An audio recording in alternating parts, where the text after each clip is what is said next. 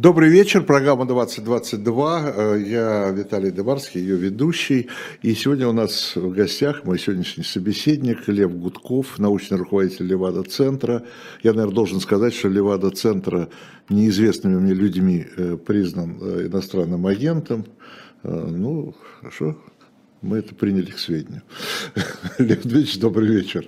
Добрый вечер, добрый вечер. Добрый.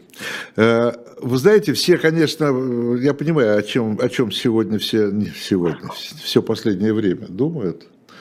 И, видимо, ждут от вас каких-то новостей, ваших новых замеров. Но я хочу начать э, с праздника. Все-таки мы в прямом эфире 4 ноября – Сегодня у всех выходной, мы с вами работаем, Леонид Дмитриевич. Э, значит, э, сегодня праздник. А есть у вас какие-то измерения социологические или какие-то аналитические наработки? Э, в какой мере вот это 4 ноября вообще стало праздником? Никакой. Ни в какой мы регулярно отслеживаем, естественно, какие праздники для вас важны, какие вы собираетесь отмечать и так далее. Но тут иерархия очень понятная. На первом месте Новый год, э, на втором месте дни 9. рождения. А, 9 дни мая. рождения, да. А.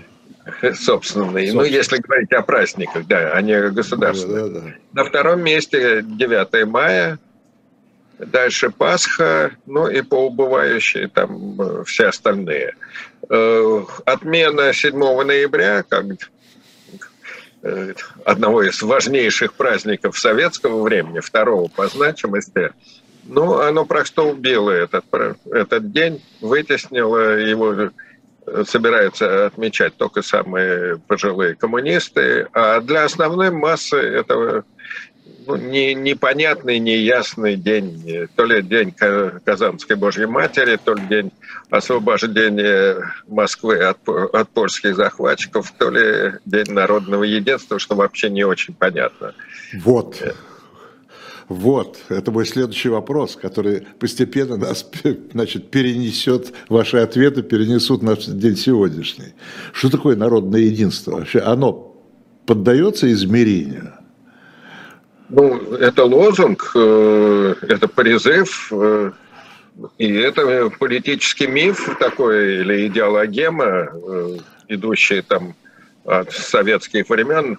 Ну, вспомните, мы с вами помним эти времена. Народ и партия едины. Это Народ и партия едины, морально-политическое единство и прочее. Это вот такой э, принудительный лозунг, который ну, э, принимался как лозунг, но не более того. А в какой мере все-таки, в какой мере действительно, давайте уж перейдем к серьезным вещам сегодняшнего дня, а в какой мере э, сегодня народ наш, наше общество едино, э, ну, скажем так, в оценке этой войны? Оно меняется, во-первых, и отношения чрезвычайно противоречивые, и причем противоречие это усиливается. Э, ну, если говорить там за последние месяцы, скажем, э, с августа, ну, даже не так скажу. С самого начала возник в условиях цензуры, такой почти тотальной цензуры, возникл некоторый принудительный консенсусс и поддержка э, войны или военной операции, она держится там на уровне 72-75%. Э, это устойчиво, поскольку это поддерживается ну, средством массовой информации безальтернативно.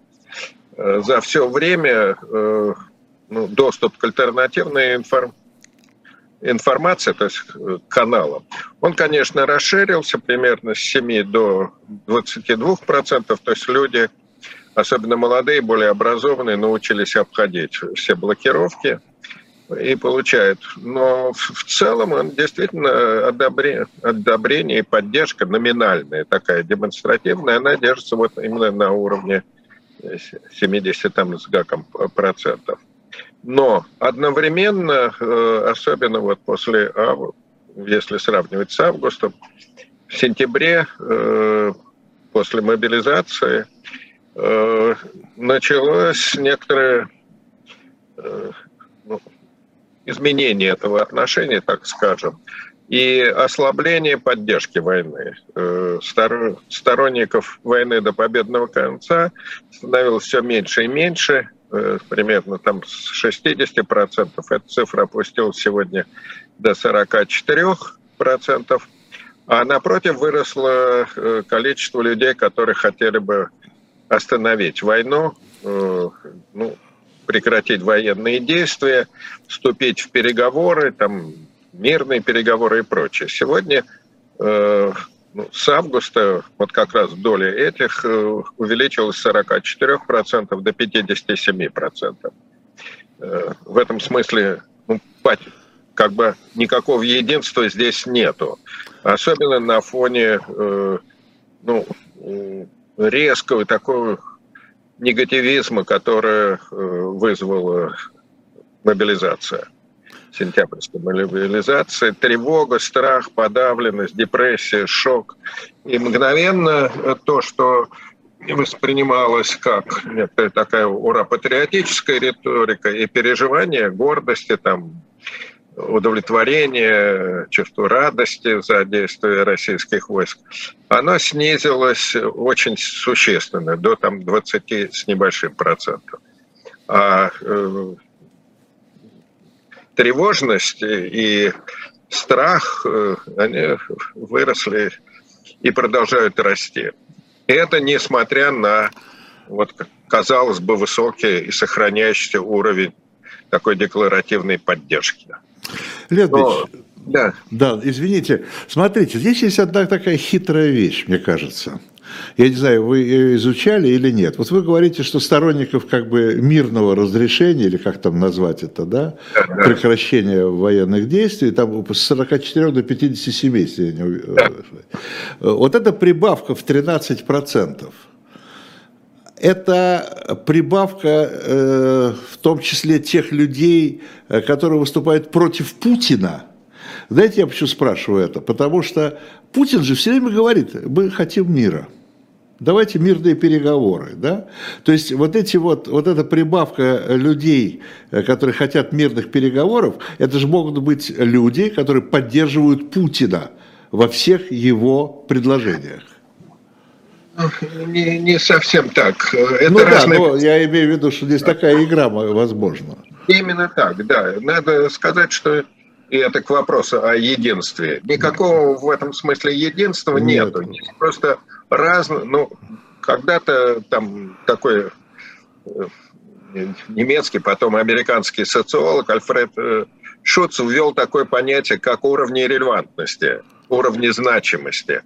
Вот э, поддержка войны или там одобрение Путина – это наименее значимые вещи, потому что они виртуальны, они носят символический характер и мало связаны с повседневной жизнью. А реально э, людей волнует собственное существование, проблемы семьи, там, что есть будем завтра. Так, э, да, и, и, не, и не забреют ли в армию, да? Да, э, и не забреют ли, ну, естественно, это из, из этого же ну круга ну, да. проблем. Вот, поэтому, когда стало, стало вопрос о том, что война не где-то там, а тебя забреют и, и, и отправят э, на войну, люди не очень понимают, что они могут быть убиты, ну, не, не думают об этом – вот. Но, тем не менее, страх остается, и это вызывает довольно сильные эмоции. Во всяком случае, э, мобилизация, продолжение мобилизации, она вызвала нарастающий негативизм, неодобрение на уровне там 64-60, э, по-моему, 64, что ли, процентов. Две трети, две трети не одобряют это не потому, что они поддерживают Путина, а потому что это начало касаться их. И это совершенно другая проблема, или, опять, если Шуц говорит, другая степень значимости. Да, но поддержка или не поддержка Путина, э, это, как я понимаю, если я правильно понимаю, э, конечно, а, это еще, вот эти все цифры, они, наверное, выражаются еще и в протестных настроениях за Путина против Путина. Э, вот этот вот страх, о котором вы говорите, и беспокойство, они не выливаются в протесты? Нет, не выливаются абсолютно, да. Ну, вообще говоря, за вот эти месяцы войны э, готовность участвовать в протесте, она резко снизилась. Э, ну, тут и полицейские репрессии, и страх перед уголовными наказаниями, и всякого рода угрозы, исходящие от депутатского корпуса. Ну, особенно вот последний э, законопроект, который грозил там за уклонение там, то ли 5, то ли 12 лет. Потом мы быстро отыграли. Но в любом случае это, конечно, вот эти непрерывные угрозы, они воздействуют на людей. Э, и готовность к протестам, она снижается. Да. Она невысока. И раньше было. Это разные вещи, понимаете. Э, готовность протеста это, – это некоторое чувство гражданской ответственности и возможность, так, несколько э, идеалистично, скажем, возможность изменить ситуацию. Но в, нашей, э, в нашем обществе уже давно общественное мнение не играет ни малейшей роли. В этом смысле это, если в западных демократиях общественное мнение – это важнейший институт, влияющий на политическое поведение, на голосование и прочее, то у нас разорвано это все. Манипуляции на выборах, псевдопартии и э, это все, вот вся имитация такого или декоративный фасад э, прекрасно понимается людьми и э, создает ощущение, что сделать ничего нельзя. Вот поэтому настроение это одно, а действие это совершенно другое. И как действие реально это попытка уклониться от мобилизации, от призыва, спрятаться там, обойти, дать взятку. В общем, то, что мы видим на привычных таких формах приспособления к репрессивному государству. Леонид Ильич, но есть же еще одна сторона – Э, я имею в виду власть, да? То есть, э, по-вашему, получается, по вашим рассуждениям, э, что поскольку нет общественного мнения, как вы говорите, да? Общественное что... мнение есть. Общественное мнение как раз есть. Да. Но оно, оно бессильно влияет. Оно бессильно, на, да. По, но я имею в виду, что оно есть, но оно, да, бессильно. И поэтому, что власти на него обращать внимание? Ну да. Но, тем не менее, все-таки такое впечатление, может, я ошибаюсь, а, такое ощущение, впечатление, что власть все-таки, ну, худо-бедно, но заботится о том, что там народ думает. Я думаю, что очень заботится, да. Она не уверена, она не понимает, каковы ресурсы поддержки и механизмы. Она тщательно создает ими вот э, впечатление, имитацию того, о чем мы, с чего мы начали разговор, разговор. о том, что э, народ э, и Един. Путин это едино. Пока мы едины, мы непобедимы и, и так далее. Все вот эти речевки очень важны. Эта имитация коллективного единства, она очень важна, но она не имеет отношения к реальности, вообще-то говоря. Э, власть не уверена в собственной легитимности, поскольку она действительно э, ну, нарушает всякие нормы права, включая Конституцию, несоблюдение, и более того, утверждает собственный произвол как, э, как право власти, как, как основу своей авторитета, законности и прочее. Это то, что когда-то, опять-таки, немецкий такой правовед назвал э, суверенностью власти, основу легитимности. Угу. Вот. Э, это не право, это право навязывать свою волю обществу. Вот это главное. И, конечно, чисто э, апеллятивно, то есть, ну, как бы, лозунга, это э, оправдывается именно единством народа. Угу. Вот, но, но это не означает, э, что это реальность такая. Это действие власти.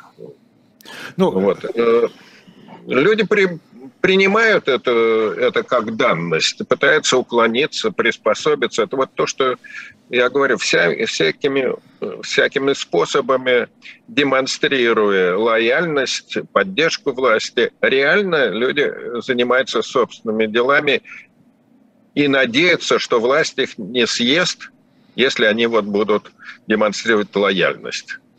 А э, вот вы говорите, там, значит, сколько у нас процентов, вы говорите, там 72, что ли, да, поддержки СВО, ну, специальной военной операции, да? Ну, да. так, там 70-75, да, где-то. Вот эти 70-75 процентов э, населения ну, нашего общества, да, российского, которое поддерживает СВО, они понимают смысл этой операции? Вот вы, вы проверяли вот на это? Я имею в виду, что, против чего и за что э, борется там Россия, воюет Россия? Нет, конечно, не понимают люди, потому что даже э, объявленные цели постоянно менялись.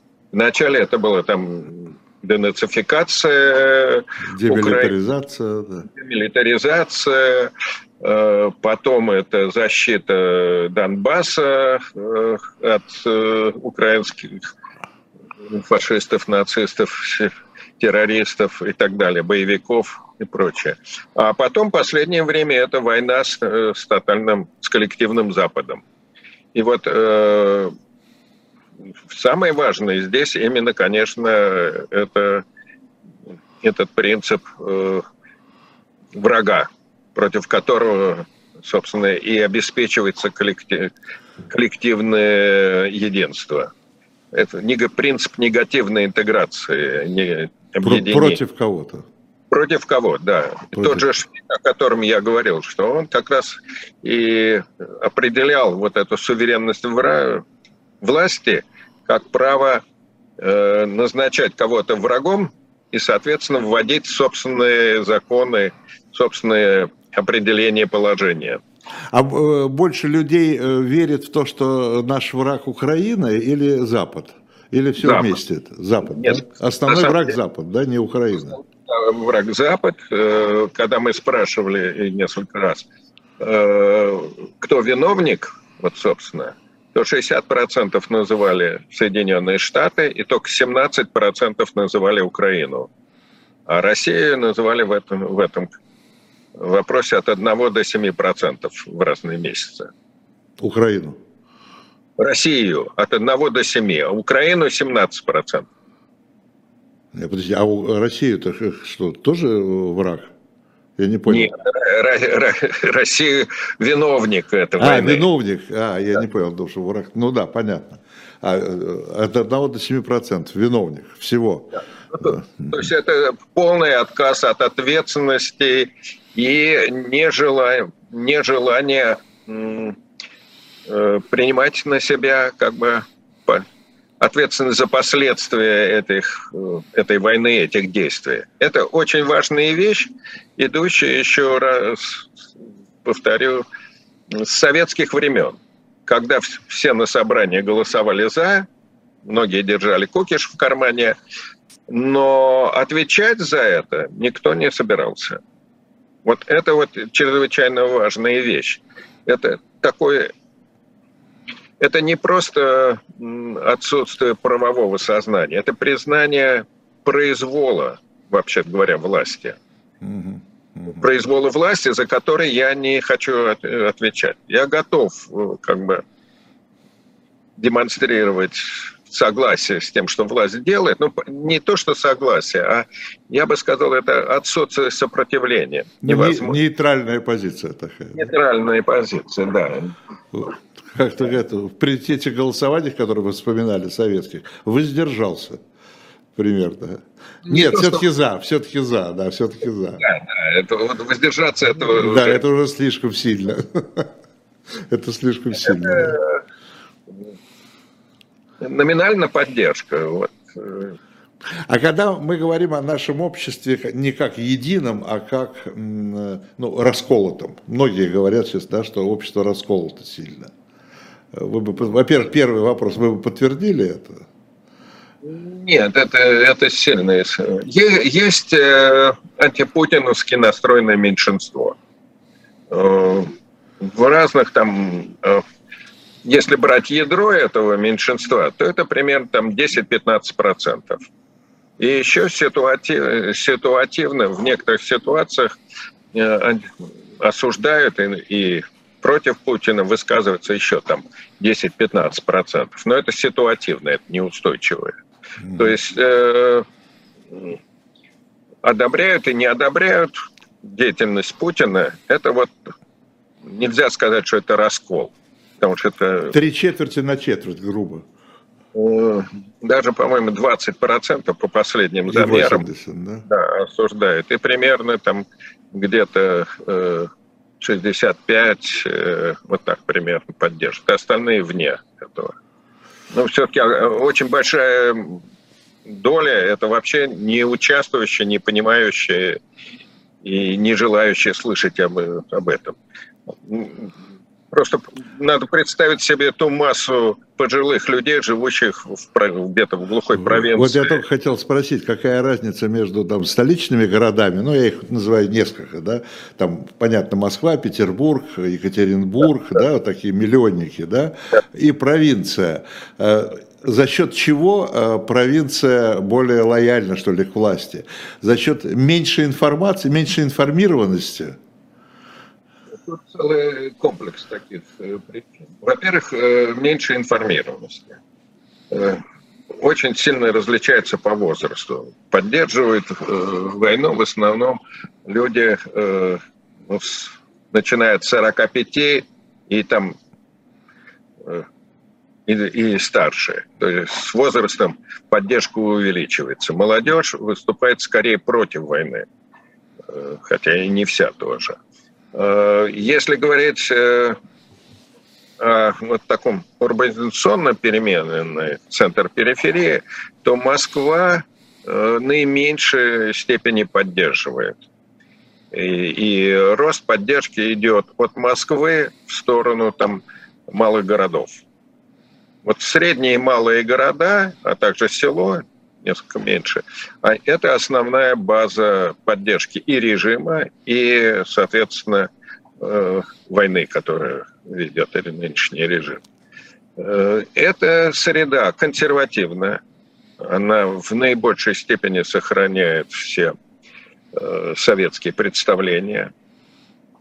Она сильнее пострадала от реформ 90-х годов и она в большей степени зависит от государства, от государственных подачек, от государственных служб, э, от работы на государственных предприятиях, потому что ну, рыночная экономика вот, наиболее интенсивно все-таки представлена и развивалась в крупнейших городах. И здесь люди чувствуют, ну, во-первых, это более образованная часть населения. Все-таки в Москве больше половины людей – это люди с высшим образованием.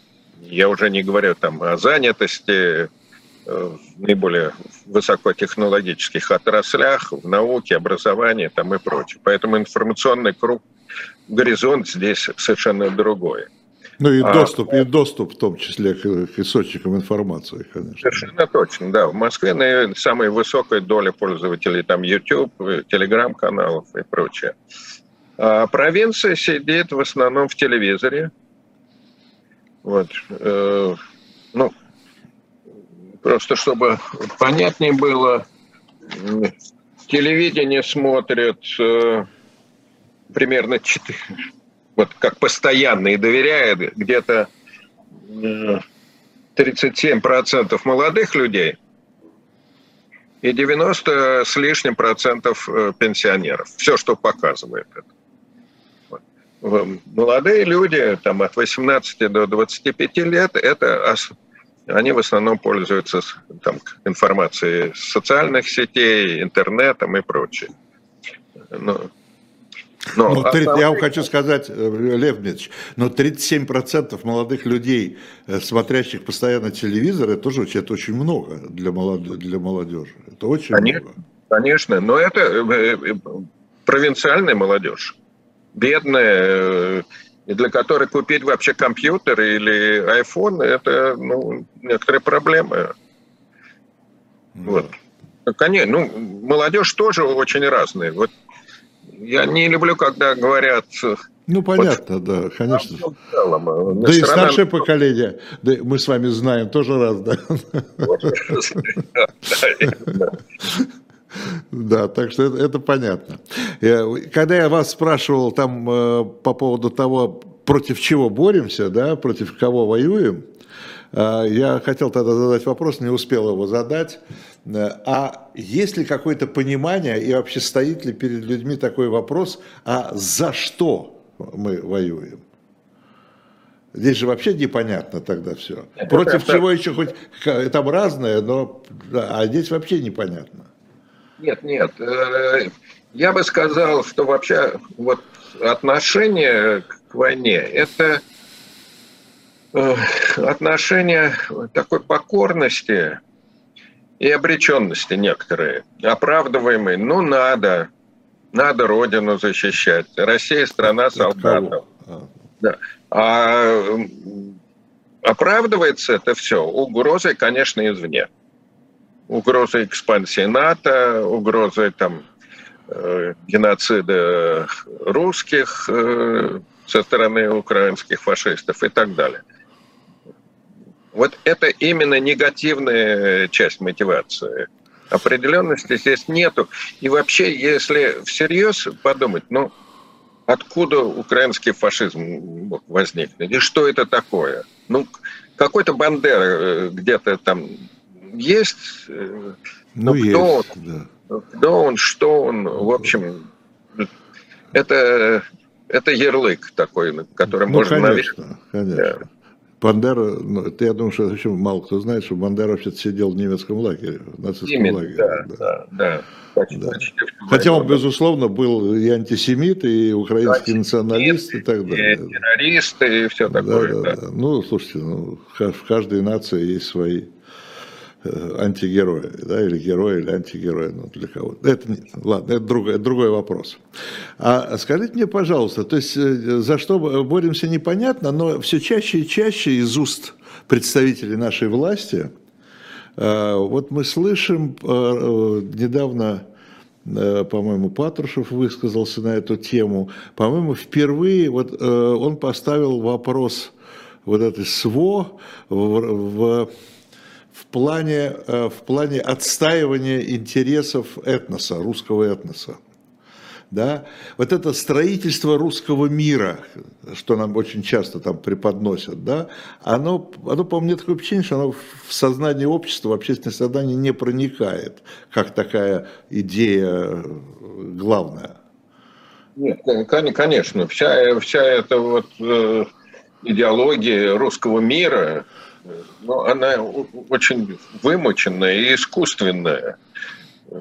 Есть э, ну, и не очень понятное, что это такое. Ну да, что это такое? Это, это лингвистическое понятие или идеологическое, или какое этническое? Да? Ну, люди не очень сильны в геополитике, поэтому не плохо понимают это.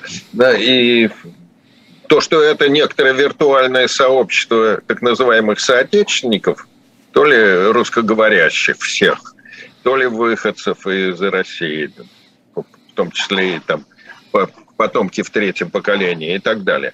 Это не очень укладывается. Реальное отношение к приезжим всегда подозрительно, недоверчиво и э, очень часто враждебное, в том числе и приехавших, ну, как бы русских этнически русских. Это мы видели, когда в 90-е годы, когда начался отток русскоязычного населения из союзных республиках, никакой там солидарности не было. Напротив, было крайне настороженное отношение и э, подозрение, что они усилят конкуренцию за и так невеликие социальные блага одни отнимут работы там и прочее, прочее. Сейчас, сейчас идет обратный процесс. На эту тему много шуток там в социальных сетях. Э, приезд э, россиян в Киргизию, Казахстан, э, Таджикистан там и так далее, да, говорят, что, говорят, что появились объявления даже, там говорят, значит, говорят, возьму на работу русского. Там, мы знаем, какие у нас объявления часто очень. Да? Ну вот интересно, что пока, по, слову, ну, по крайней мере, по сообщениям из двух сторон, что важно, никакой агрессии. Никакой, это правда, да. На да. вот солидарности с Нехаэтера. Да, и сочувствие, помощь все-таки. Что в Казахстане, что в Грузии, в Армении, хотя, казалось бы, русофобия. Русофобия проникла повсюду, как нам говорят. Да? Это. Ну, я могу засвидетельствовать, между прочим, я вот сейчас провел сколько, две недели в Литве. Э, слушайте, на уровне вот э, бытового общения передо мной извинялись причем их так не так много было людей, которые не умели говорить, не, не, не хотели, они могли говорить по-русски. Они извиняются, извините, я не знаю русский язык. То есть они извиняются за это, они считают, что русский язык нужно. Ко мне там подходили люди и говорили, добро пожаловать в Литву там, и так далее. Абсолютно за 30 лет выросло поколение, которое, в общем, не знает русского языка и отталкивается от не, этого. И молодежь, кстати говоря, очень многие говорят по-русски, тем не менее. Да. Вот, например, так мне говорили там в службу, в, в, в сферу обслуживания, когда берут людей на работу, предпочтительнее, чтобы с русским языком было. Потому что достаточно много людей, которые обращаются по-русски. Это Литва, где русскоязычное население никогда не было э, если я не ошибаюсь, там было 12%. Ну, ну, я знаю, что было 80%, так сказать, коренного населения. Да, да, да. а остальное все, 20% на все остальные, да. В отличие там от Латвии, где да. было намного больше русскоязычных. Там порядка 40%. Да. Поэтому никаких у них проблем с русскоязычным никогда не было, да, с русскоязычными, я имею в виду. И, соответственно, русский язык все равно использовался. Э, а что вообще э, думает наш народ, если он думает на эту тему, э, по поводу отъезжающих, уезжающих? И вообще вот среди тех, которые, ну, явно уезжали, давайте уж говорим, говорить откровенно, явно уезжали от мобилизации они уезжали не от Путина, не от власти, не за Путина, не от Путина, не против Путина. Они исключительно уезжали от мобилизации, э, даже будучи сторонниками Путина. Ну, я бы, нет, все-таки, ну, справедливости ради, разные мотивы были. Да, безусловно. Да. Это, это первая волна, это было после, вот сразу после февраля, в марте, это было... Протестно неприятие, с одной стороны, с другой стороны, страх, что опустится железный занавес и границу закроют, и все. И третье, это, конечно, что здесь жить больше нельзя, потому что ну, начнут выдавливать преподавателей, там, журналистов и прочее. Но основная масса, безусловно, именно ведет себя так, как вы говорите. Бежит по совершенно э, понятным причинам, спасаясь от мобилизации и не желая не быть убитым и покалеченным. Да. Ну, еще, а вот э, насколько давят экономические санкции? У меня такое впечатление, что не сильно. Или все-таки э, люди боятся тоже экономических неурядиц? Ну, да, в какой-то степени, но санкции пока почувствовали только верхний средний класс, верхушка среднего класса. Вот в, в Москве это сильнее всего. Что, бизнес, вы имеете в виду? Бизнес? Бизнес и не только бизнес, но те, кто заняты и прочее. Те, кто...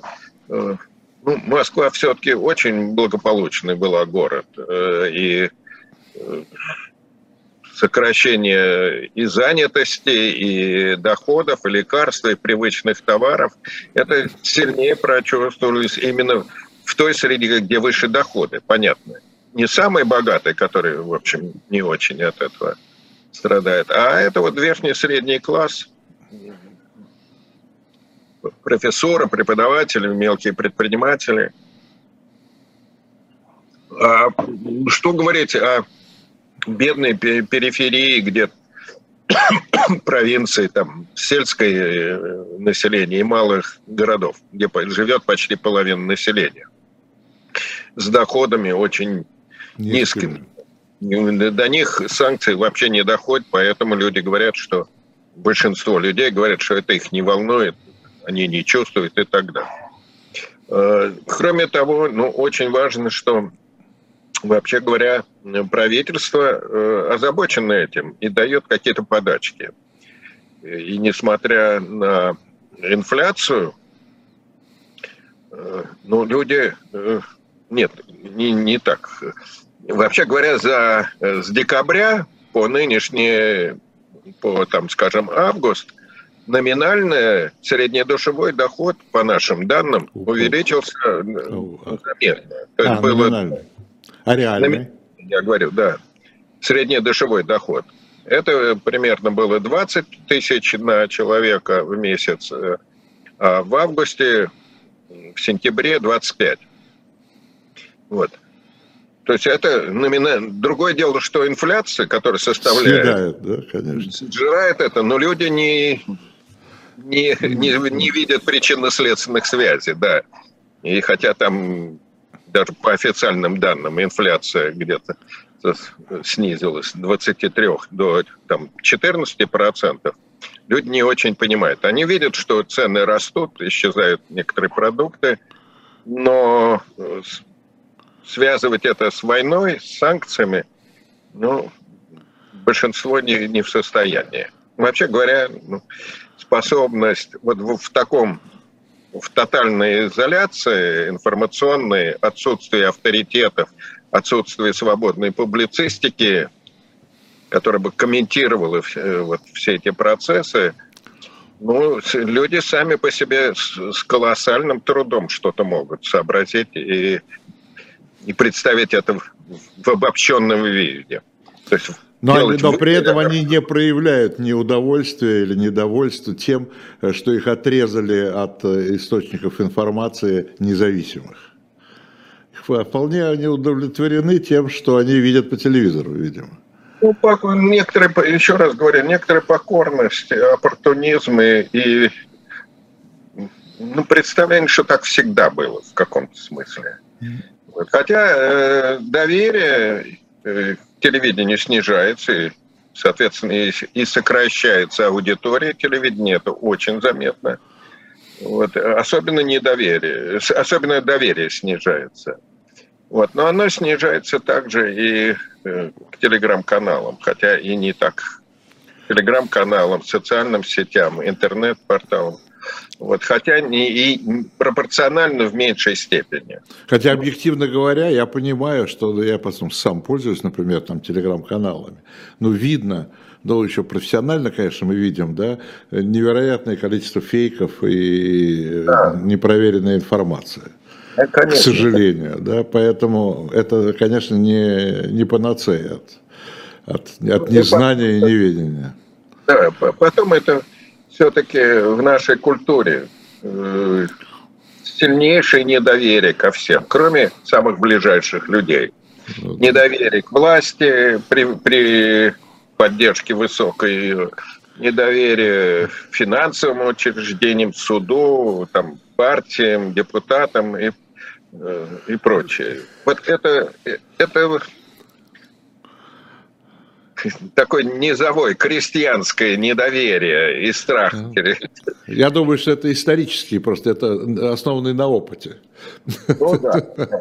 Потому что, как хорошо кто-то сказал, помните, у Жванецкого было, была такая фраза, говорит, они делают, э, э, мы делаем вид, что мы работаем, ну это советских еще времен, а они делают вид, что они нам платят, да? Так вот, а сейчас по этой формуле, говорит, э, с мобилизацией, они делают вид, что мобилизация закончена, а мы делаем вид, что мы этому верим. Да? Вообще говоря, по нашим данным, э, две трети не верят. Не то, что ну, конечно, да. Опыт показывает, что государство всегда врет и всегда старается выжить из людей максимум Но вот эта вот абсурдность этой ситуации, я, я много раз и с вами говорил, Леонид Дмитриевич, и вообще социологом, как это сочетается в одной и той же голове, я бы сказал, у человека. С одной стороны, недоверие всегдашнее, да, а с другой стороны, 80% поддержки и, и, и полного доверия власти одновременно. Доверие и недоверие. Это способ э, выживания в таких условиях. Э, другого способа просто нету. Все время э, быть настороже, настороже, быть бдительным, особенно по отношению к власти. Но не только к власти, к чужим, незнакомым людям. У нас э, вот международные исследования, в которых мы участвуем, там пол из 40 с лишним стран, и время от времени вот все проводят по одну, как бы, одному, один проект, реализуют, вот, в том числе, там, скажем, доверие, социальное доверие, институциональное доверие, межличностное mm-hmm. и прочее. И, и как мы выглядим? Мы выглядим в конце списка. То есть по уровню доверия мы находимся среди стран, э, либо переживших какие-то катастрофы, этнические конфликты, либо чрезвычайно криминализированные, там, с высокой степени коррупции, этни, какие-то войны там и прочее. Доминиканская республика, Филиппины там и, и прочее. Вот именно если бы мы спрашивали, там в Африке проводились, ну, в Африке не проводятся социологические исследования. Ну, во всяком случае, э, это в конце ну, как бы последнего десятка. И это чрезвычайно важно. Ни доверие социальным институтам, у нас крайне низкое доверие к суду, к э, там, власти в целом, вообще-то говоря, э, к полиции, ну, из всех институтов? К финансовым учреждениям и прочее. Вот. А верхушку, конечно, ну, это понятно, кто возглавляет. Скандинавские страны. А из всех институтов у, у нас, э, наверное, наибольшей поддержкой пользуется президент, конечно, да? Э, ну, ну, какое-то время, там несколько лет, он э, на первом месте была армия. Армия. Да, а до этого, конечно, президент. И сегодня тоже президент. Вообще ну, да. говоря, э, символическое доверие, вот это вот такое, оно э, сосредоточено вокруг трех-четырех институтов. Что, что, вообще говоря, синдром такой авторитарного или тоталитарного режима. Это президент, армия. это э, армия, и это ФСБ. ФСБ или полиция? ФСБ? Нет, полиции нет. Mm. Это ФСБ, конечно, политическая полиция, да. А на четвертом месте это э, снижающееся доверие к церкви, либо благотворительные учреждения. Когда-то церковь, э, там, 10-15 лет, она занимала вторую позицию. При Алексее, да? Ну да, все-таки после, совет, после краха Советского Союза церкви был выдан такой мощный кредит морального доверия, как пострадавший, ну и как все. Да. Но сейчас она, сейчас она полностью стала зависимой от государства, поэтому да, она да. теряет, наверное. Да, и, такой да, агрессивное, фундаменталистское, и, в общем, ну, такое впечатление, ну, это, наверное, там отдельные какие-то исследования э, должны быть на эту тему, что вот этот фундаментализм э, церковный, э, это реакция, собственно говоря, это таково требование государства к ну, церкви. Церковь явно не самостоятельна. Не самостоятельно, конечно. Она, ее поведение диктуется сверху. Да. Именно так, да. Люди, а... была более самостоятельная, занималась своими делами, а не обслуживала власть. Леонид еще у меня, ну, сейчас со всех сторон посмотрим, попробуем посмотреть так в экспресс-режиме на наше общество. Я знаю, что у вас всегда, ну не только у вас, довольно частые, довольно частые опросы по поводу стран друзей и стран врагов, да? Ну, наверное, здесь я думаю, что все понятно.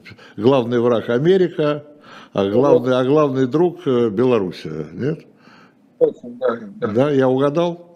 Да, да, да. Э, но там ну, враги... кто, но кто еще? Кто там еще среди врагов и среди друзей? Китай ну, где, где фигурирует? Враги менялись. Ну, последние там 15 лет, ну, после того, Америка. как это Соединенные Штаты, ну, после того, как бы вот где-то начиная с 2003-2004 года началась это вот разворота антизападной политики, именно тогда, до этого, вообще говоря, Америка не входила в число врагов. Да. Это, а, это в 90-е годы не было не такого. Было. Да. А примерно там где-то с середины 2000-х э, годов Америка возглавляет это. Возглавляет главное позицию главного врага. А второй, третьей, пятой позиции – это э, бывшие союзные республики, вступившие в НАТО или собирающие вступить. Грузия, э, Украина. Это, Грузия, это Балтийские страны по очереди, там Эстония, Латвия, Литва. Грузия, а, Украина. А начиная там с 8-9 э, года, начинает на, вот, на высшие позиции выходить Украина. Это все-таки очень с большим трудом э, пропаганда создала из Украины вот образ врага. А Китай? Китай среди друзей все-таки. Китай, да, на втором, на втором месте. Он раньше делил там с Казахстаном. Э, При Назарбаеве, наверное. Да, да, при Назарбаеве, да. А сейчас на, на второй позиции, но они очень близки, там разница в 1-2%. Казахстан-Китай. Казахстан-Китай, да. Э, то есть э, критически не, не оценивается, критически не разбирается, не анализируется, я имею в виду общественным мнением, вот такая нюансированная, очень нюансированная позиция Китая в отношении России. Потому что вот сейчас вот прозвучало на съезде КПК вдруг неожиданно после многостороннего, как там, многополисного э, мира, вдруг бабах, они говорят, мир э, биполярный. Один полюс понятный, второй тоже в устах китайцев тоже понятен, да? Нет, ну в 90-х годах довольно сильно была распространена такая антикитайская фобия страх перед экспансией Экспансией, что придется Сибирь отдавать. Да. да, да, да. Это традиционные такие фобии, желтые угрозы, начиная с 900-х годов, вообще говоря. С острова Даманский. Ну, ну, еще раньше, еще раньше, конечно. Раньше, но с острова Даманского это точно. Я помню, как нас, студентов, выгоняли на протесты против китайского посольства. Да, ну, да, отношения были ужасные тогда, это понятно. Да. да. Э, понятно, то есть э, враги, враги, друзья, примерно, но все это, все это, все эти враги, как и друзья, собственно говоря, это такое, ну, назвать это рукотворное можно, да, то есть это все же, это все плоды пропаганды. Конечно, конечно. Это чисто Орвелское. Сегодня мы воевали там да, да, да. Мир это война, или да, война это мир и так далее. Это довольно легко меняется, и всякая неприязнь исчезает. Если помните, ну, э, сильная была конфронтация с Грузией. Очень сильная, вплоть до депортации. Да, восьмой год. А, восьмой год, да, совершенно год. точно, да. Но после этого пропаганда, в общем, сменила фокус, и враждебность, ксенофобия, антигрузинские настроения исчезли практически до нуля заместившись, важна функция, понимаете, не, не предмет, собственно, не конкретный, кто будет назначен врагом, а фу, вот постоянная функция, необходимость врага. Потому что именно этот фактор обеспечивает консолидацию с властью. Сегодня это э, там Эстония в 2007 году, вспомните ситуацию с переносом памятника бронзового. Да, да, да. Бронзовый. Да, резко в, такая истерическая кампания была антиэстонская. Потом это грузины, потом это украинцы, в какой-то момент поляки поднимались, потом Великобритания после Скрипалей и, и так далее. Это эти волны вот пропагандистские, они все время поддерживают э, функциональную необходимость врага. Это чрезвычайно врага мощный... и как следствие войны. И как следствие войны, оправдание. С одной стороны, это вот хроническую тревогу и страх населения перед нападением, перед большой войной. Она, кстати говоря, по-моему, мы говорили, нет, э, в прошлом году концу года она достигла максимума. Она держалась, вот страх перед большой войной с НАТО там или большая война, это имеется в виду, ну, война по модели Второй мировой войны. Это не чеченская война, а это большая война. Вот после аннексии Крыма, после там 15-16 года, страх перед войной держался на очень высоком уровне. Угу. Ну, потому что все время нагнеталась эта фигура врага и, соответственно, угроза существованию России. Но такое впечатление, что пропаганда работала все время, и пропаганда, и власть, кстати говоря, в своей риторике, она все время пыталась э, как бы воспроизвести Отечественную войну. Да, конечно. А, а другого символического ресурса не осталось больше гордиться, в общем, нечем. Когда мы спрашиваем людей, чем вы гордитесь, чем в нашей истории, ну, э, гордиться русской литературой XIX века, ну, ну, можно, но это все-таки уходящие вещи. Успехи в космосе, ну, в общем, тоже уже перестали впечатлять. И осталось две-три таких статьи, в котором это, конечно, война, это моральный капитал победы над фашизмом, это ключевая вещь. И по, именно поэтому это все время эксплуатируется и совершенно бессовестным образом. А дальше это э, громадность территории, наши сырьевые богатства ну, да. и последнее время, последние годы, вот примерно лет восемь, э, поднимается все время это э, сила нашего оружия, это военная мощь, это, которая заставляет э, другие страны уважать нас и бояться. Да, но то, что мы видим сегодня, как-то не сильно подтверждает это. И это очень интересный фактор, потому что с моей точки зрения, это фактор э, размывания власти, авторитета власти. А размывания да? легитимности, да. То есть вы все-таки этот процесс видите, вот этого потери авторитета, что ли, да? Или... Ну да, это пока, я бы сказал так, это не очень очевидные вещи, но по косвенным признакам, вот нарастание тревоги, неверие, э, ну, то есть просто Блицкрик провалился, это понятно. И война становится э, не, по, не сколько будет, год, два или больше даже.